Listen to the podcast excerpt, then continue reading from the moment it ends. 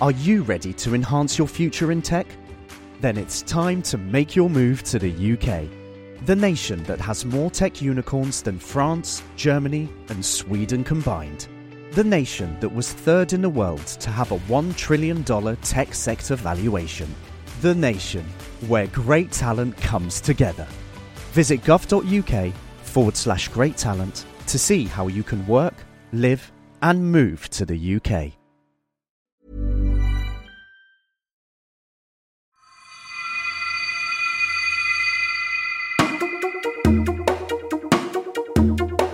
Fait dans des hélicoptères euh, de combat, portes ouvertes, accompagnés de militaires américains en gilet pare-balles et mitraillettes au poignet. Bush lui a dit que le sommet très bien, d'accord, mais New York jamais. Suis arrivé chez Madame Lagarde et on, a eu la crise financière. Je suis arrivé chez Nicolas Sarkozy, on a eu la crise de la zone euro. Et je suis arrivé chez Bruno Le Maire, on a eu la pandémie.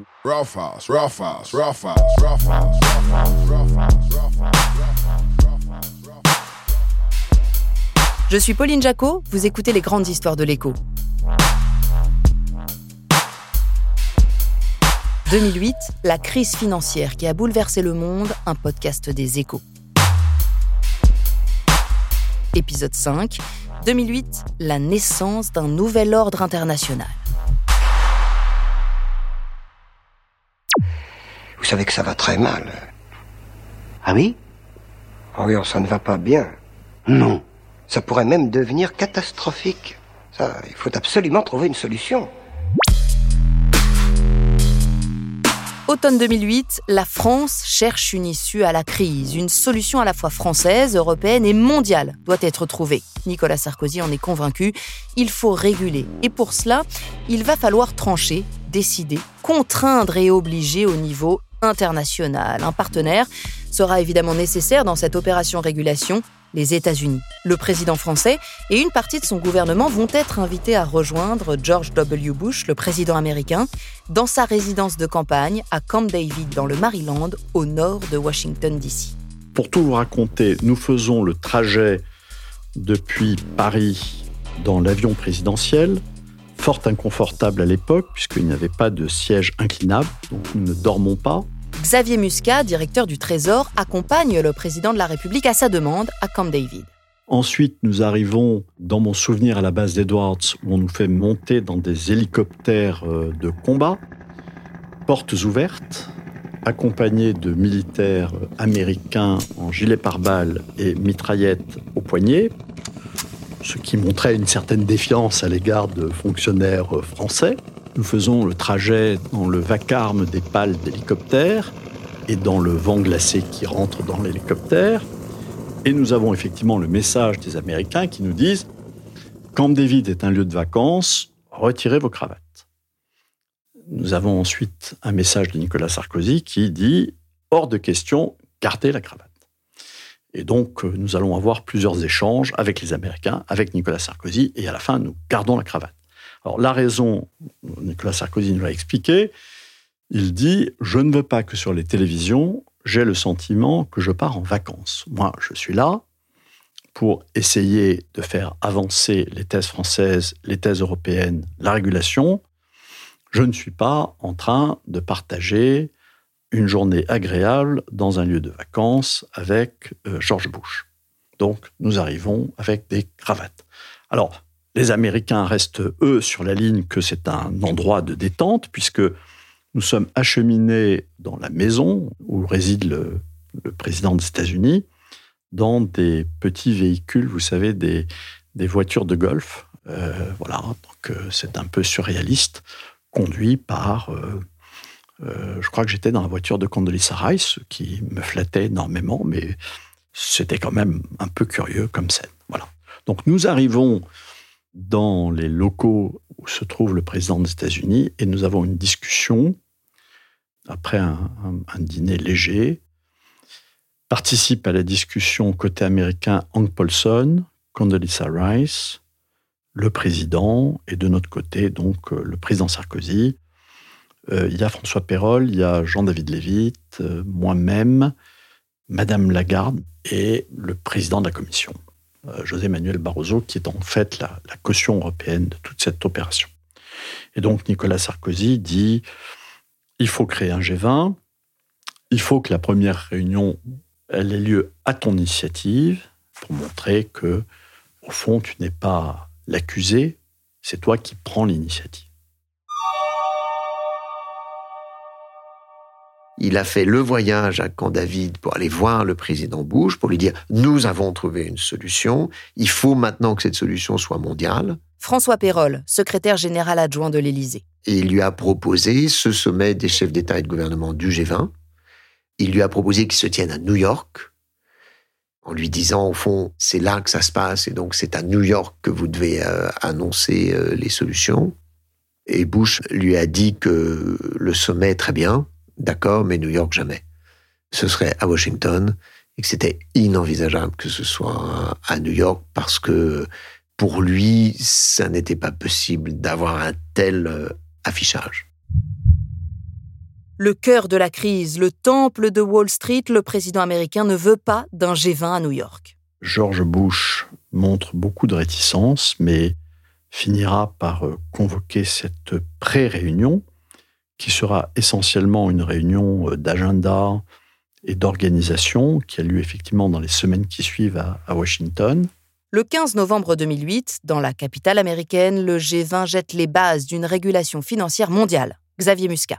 Et la vraie réunion importante, ce sera à Londres en avril. Avril 2009, entre-temps, François Pérol a dû quitter ses fonctions aux côtés de Nicolas Sarkozy à l'Élysée pour prendre les rênes d'un nouvel organe, la BPCE, fusion des banques populaires et des caisses d'épargne. Je suis appelé par euh, François Pérol qui me dit Le président veut que ce soit toi. Xavier Muscat. Je lui dis Écoute, je suis directeur du Trésor, je suis très bien au Trésor, euh, non, ça va, je n'ai pas envie d'aller à l'Élysée. Claude Guéant m'appelle et me renouvelle la demande. Je lui dis Je pense que je suis utile au Trésor, je reste au Trésor. Et Claude Guéant me dit, écoute, on ne dit pas non au président comme cela. Si tu veux lui dire non, il faut que tu viennes à l'Élysée lui dire non en face. Donc je lui dis, aucun problème. Et le rendez-vous est pris à l'Élysée. Le lendemain, je monte dans ma voiture, j'ouvre les échos et je vois l'annonce de ma nomination à l'Élysée. Donc j'arrive à l'Élysée, dans le bureau du président, qui me dit Veux-tu rejoindre l'Élysée? Je lui montre les échos, je lui dis Mais ai-je réellement le choix? Et sa réponse a été non. Donc, voilà, je, suis devenu secrétaire général adjoint de, de l'Élysée.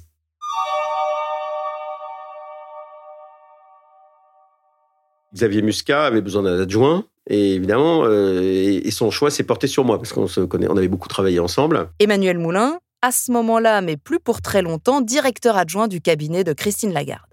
Et donc, euh, au début, il me dit alors, est-ce que tu voudrais venir à l'Élysée? Donc, je lui avais dit euh, bah, plutôt non, moi je suis bien à Bercy, etc. Jusqu'au jour où j'ai été convoqué par le secrétaire général de l'Élysée et qui m'a fait rentrer dans son bureau et qui m'a dit alors, euh, vous commencez lundi? Et voilà.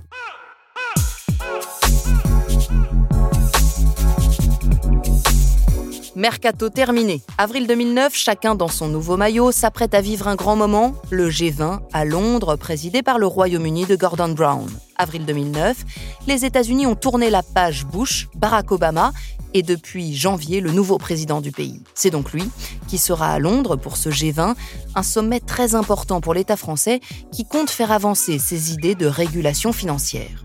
Comme vous le savez, les sommets sont précédés de négociations au niveau des Sherpas, c'est-à-dire des représentants des États.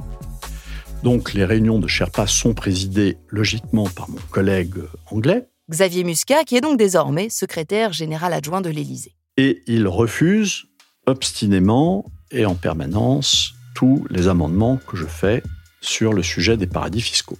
Il est vrai que je n'ai pas beaucoup de soutien.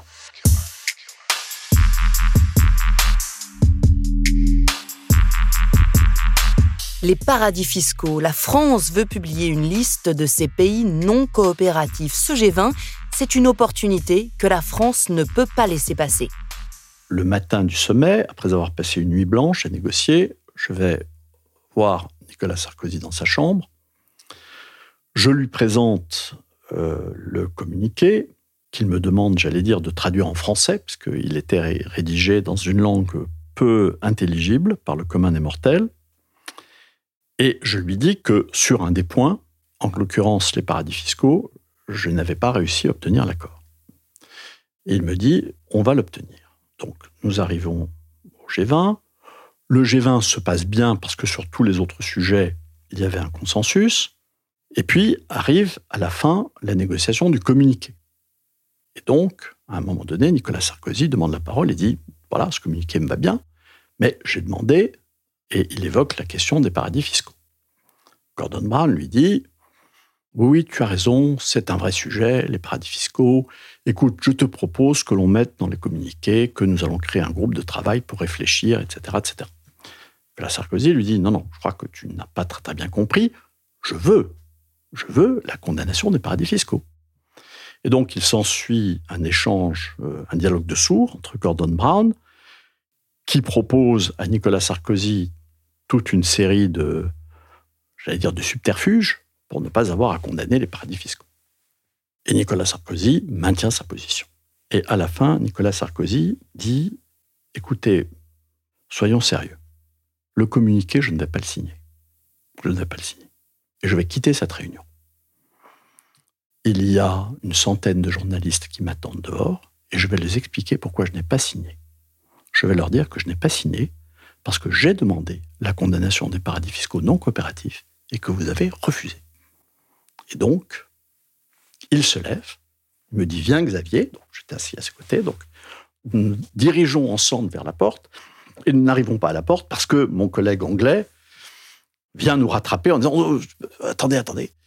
Et à ce moment-là, Barack Obama, dont c'était la première sortie officielle et qui n'avait rien dit, se lève et vient nous voir et dit non non il faut qu'on trouve une solution c'est pas possible il faut qu'on trouve une solution et donc un petit groupe se réunit dans un coin de la salle le petit groupe étant euh, mon collègue britannique par ordre d'importance le président des États-Unis le président français euh, le président chinois qui était très opposé à la mesure et puis euh, leurs aides dont des gens comme moi, ainsi que mon collègue britannique. Alors, les Chinois étaient opposés à cela parce que dans la liste, il y avait Hong Kong et Macao. Et donc, nous avons une discussion euh, un peu orageuse, mais où, à la fin, Nicolas Sarkozy obtient satisfaction pour l'inclusion de la liste. Et pour lui, évidemment, c'est un très très grand succès, puisque euh, c'est un des points sur lesquels nous étions mis en avant à la différence de toutes les autres euh, délégations. Et je crois que effectivement, ce jour-là, on a, réussi pour la première fois à faire considérer que un paradis fiscal non coopératif, c'est-à-dire qui refuse une coopération avec les autorités fiscales d'autres pays, est au fond hors la loi, ce qui n'avait jamais été déclaré. ensuite, il y aura l'échange automatique d'informations et tout ce que nous connaissons depuis, mais je pense néanmoins que cet épisode est assez euh, fondateur. Un épisode fondateur pour les paradis fiscaux, mais aussi pour le rôle des agences de notation, de l'organisation des marchés, euh, du renforcement des règles de supervision ou de régulation bancaire, avec mandat donné au comité de Bâle. Bâle 3 en 2010, des règles qui forcent les banques à renforcer le niveau et la qualité de leurs fonds propres. Mais seules 14 banques américaines appliquent aujourd'hui pleinement ces règles, a récemment déclaré Christine Lagarde, la présidente de la Banque Centrale Européenne, contre plus de 2000 banques européennes. En 2008, pendant cette crise financière, ce sont les États qui imposent des règles. Ils prennent le pas sur la BCE. La Banque centrale a mis un peu de temps à faire du quantitative easing. Ce quantitative easing dont parle Emmanuel Moulin, c'est de l'assouplissement quantitatif, lorsque la Banque centrale injecte massivement des liquidités dans les marchés en achetant de grandes quantités de titres, notamment des emprunts d'État. Le véritable quantitative easing, il date de euh, Mario Draghi. Donc euh, pendant toute cette période, entre la crise financière et whatever it takes, il se passe beaucoup de temps. The ECB is ready to do whatever it takes to preserve the euro. On est entre 2008 et 2012. Vous avez quatre ans au cours desquels c'est plutôt les États qui sont en première ligne. La BCE apporte de la liquidité, mais en revanche, elle achète très peu de titres. des États qui se sont largement, pendant toute cette crise financière, portés garants. On fait des garanties. Donc euh, c'est plus simple de faire des garanties. Et on garantit le secteur privé qui prête. Et donc, euh, c'est pas comme si on allait trouver du vrai argent qu'on allait mettre sur la table, de l'argent budgétaire. Donc il y a un peu une confusion aussi où on dit euh, ah mais euh, pendant ces crises on arrive à trouver 300 milliards etc. Mais on trouve pas 300 milliards dans les coffres forts de l'État. On les trouve parce que on garantit du secteur privé qui va prêter. Et puis ensuite quand on met du vrai argent, euh, ça fait de la dette en plus. Et à un moment, bah, il faut réduire ses déficits, il faut réduire sa dette.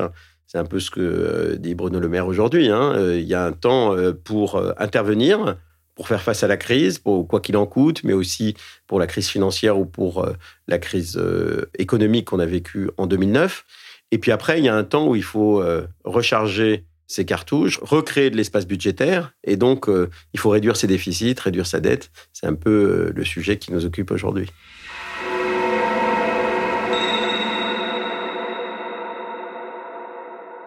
Je suis arrivé chez Madame Lagarde et on, a eu la crise financière. Je suis arrivé chez Nicolas Sarkozy, on a eu la crise de la zone euro. Et je suis arrivé chez Bruno Le Maire, on a eu la pandémie. Mais bon, je ne pense pas que j'en sois responsable. Mais au moins, ça donne de l'expérience pour les traiter. Avant d'être aujourd'hui directeur du Trésor, Emmanuel Moulin était jusqu'en 2020 directeur de cabinet du ministre de l'économie Bruno Le Maire. Et c'est vrai qu'on apprend. On apprend. Ce qui est vrai, c'est que lors de la crise de la pandémie, on a mis en place des instruments qu'on avait déjà testés pendant la crise financière et on a ajouté des instruments qu'on n'avait pas mis en place, notamment l'activité partielle, qu'on n'avait pas mis en place à un niveau suffisant au moment de la crise financière, qui fait que on a eu une augmentation du chômage qui a été très importante en 2009, qu'on n'a pas vécu en 2020. Et donc, euh, on apprend quand même, ce qui est satisfaisant. Une expérience dont il va falloir très vite tirer profit. La crise financière de 2008 a effectivement fait des ravages en Europe. Elle a préparé le terrain à la formation d'une autre tempête, une autre explosion, la crise de la zone euro et des dettes souveraines. Mais cette fois-ci, ce ne seront pas les États-Unis, mais bien la Grèce qui allumera l'étincelle.